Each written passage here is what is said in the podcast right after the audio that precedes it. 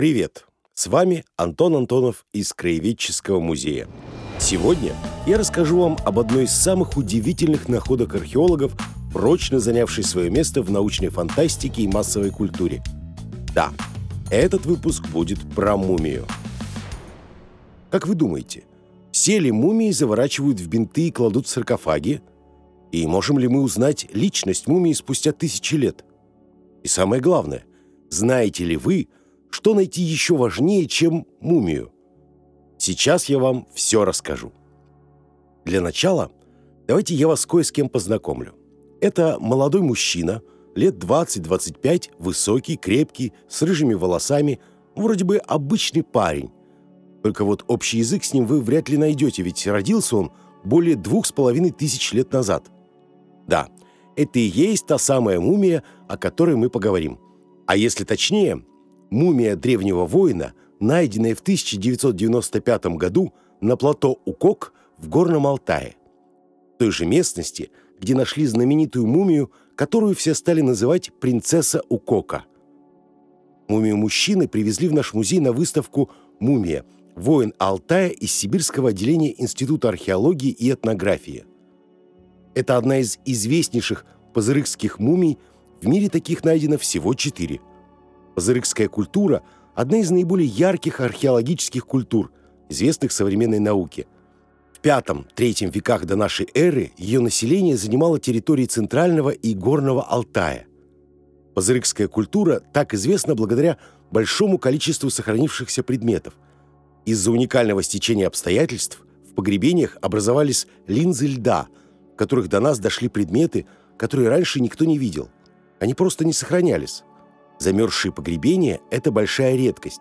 Причины этого явления еще до конца не найдены. И наша мумия была найдена в одном из таких погребений. Как же выглядит эта мумия? Наверное, вы думаете, что она лежит в бинтах, в золотом саркофаге?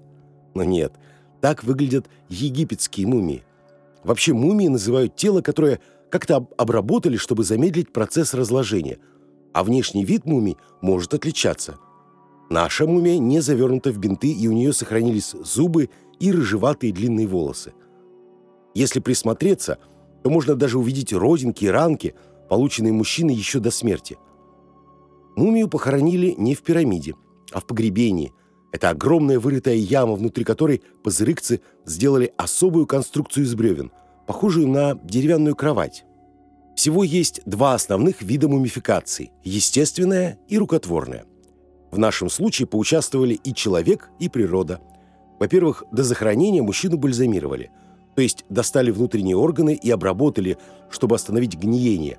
А во-вторых, уже после захоронения в могилу попал растопленный снег, который замерз и превратился в ледяную гробницу.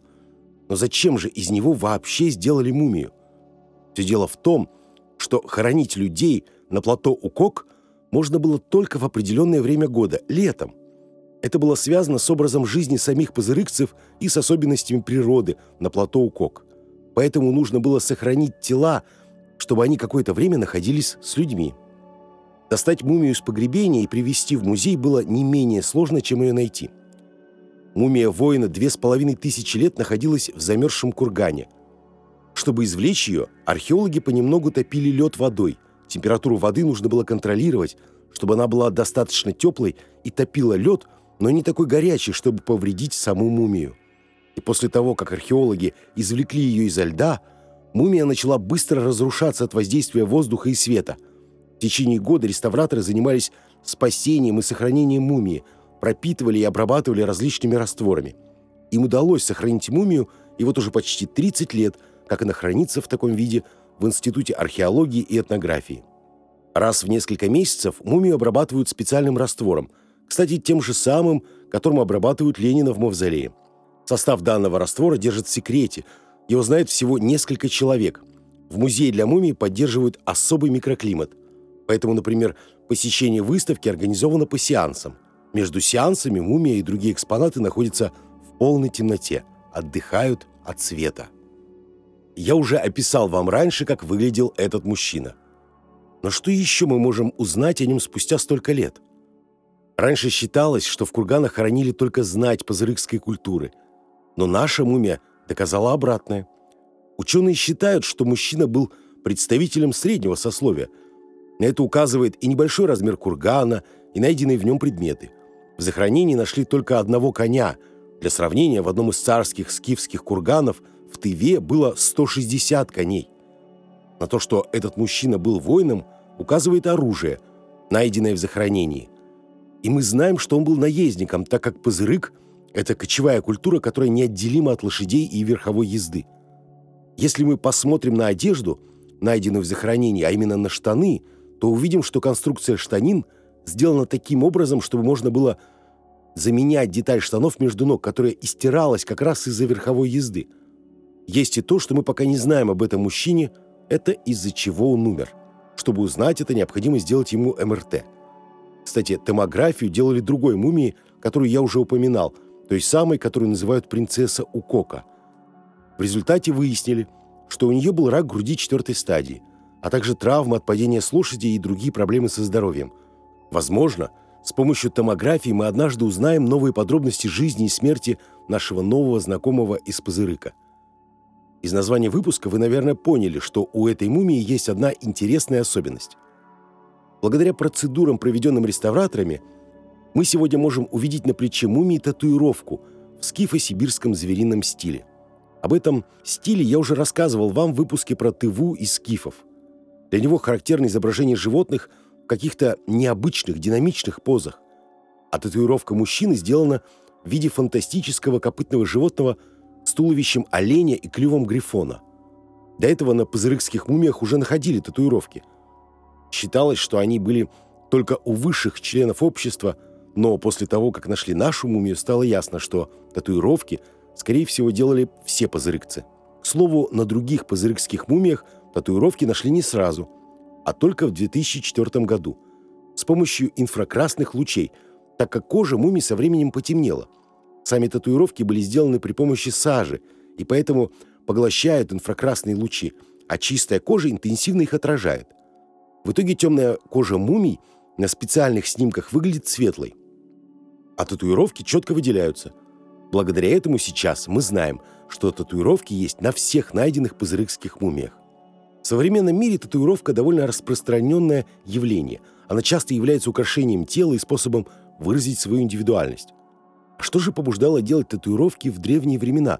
Какой смысл несли эти изображения? На этот счет есть несколько версий. Первое, что в виде татуировки на тело наносился главный символ племени. Такой вывод сделали археологи, потому что у найденных мумий были одинаковые ну, или похожие татуировки. Возможно, это был своего рода герб или паспорт. А еще, возможно, процедуры нанесения татуировки являлись частью ритуалов, например, при переходе из одной социальной категории в другую, вступлении в брак, инициации подростков. Ученые полагают, что такой ритуал отождествлялся с подобием смерти и последующим возрождением в новом качестве. Еще есть версия – что татуировки наносили в лечебных целях или как обереги. Но пока, пока мы можем только догадываться об истинном назначении этих татуировок. Помните, в начале выпуска я обещал рассказать вам, что найти еще важнее, чем мумию? Так вот, я говорил про органику и комплекс предметов. Материальная культура, даже наша с вами, в основном состоит из органики. Дерева, кости, кожи, тканей – и прочие предметы, сделанные из камня и металла, составляют лишь незначительную часть всех вещей, которыми обладал или пользовался человек. Это и понятно. Сделать что-то из камня было долго, из металла дорого, и кроме этого нужно было уметь работать с этими материалами. А вырезать миску из дерева не составляло труда. Лед сохраняет органику, поэтому пазырыкская культура настолько важна. Нигде больше мы не увидим такие артефакты древней культуры – это и великолепные деревянные изделия с искусной резьбой, повторяющие темы скифо-сибирского звериного стиля, и коллекция текстиля, в которой войлок, мех, шерсть, кожа, разные ткани. Древний текстиль – это отдельная тема для обсуждения. Он значит гораздо больше, чем вы думаете. Когда были открыты пазырыкские курганы, люди наконец-то узнали, как одевались древние кочевники-скотоводы, жившие в Горном Алтае. А ведь в древности именно одежда, обувь и аксессуары были источниками информации о человеке.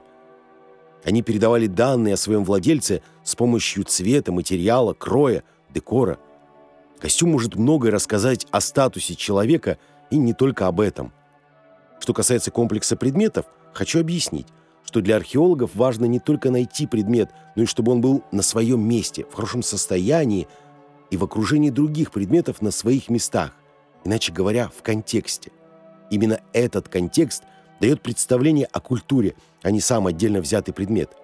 Хотя, конечно, каждым предметом из погребения нашей мумии можно восхититься. Взять хотя бы огромную шубу с запахом, с декоративными элементами из кожи и крашеного конского волоса.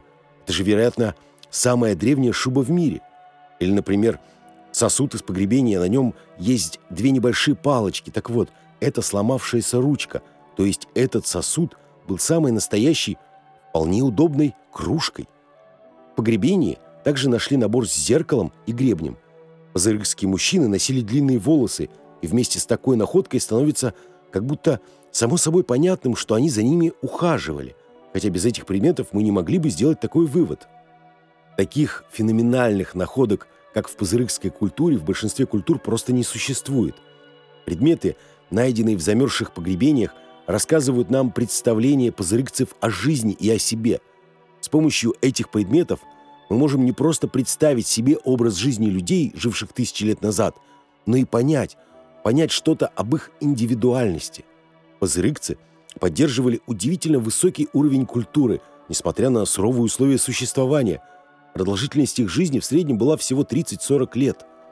И чем больше мы узнаем об этой культуре, тем больше появляется вопросов.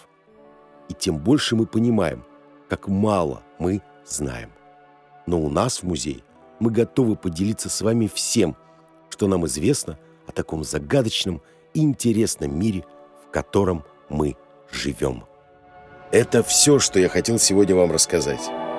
С вами был Антон Антонов. Увидимся в музее. Пока.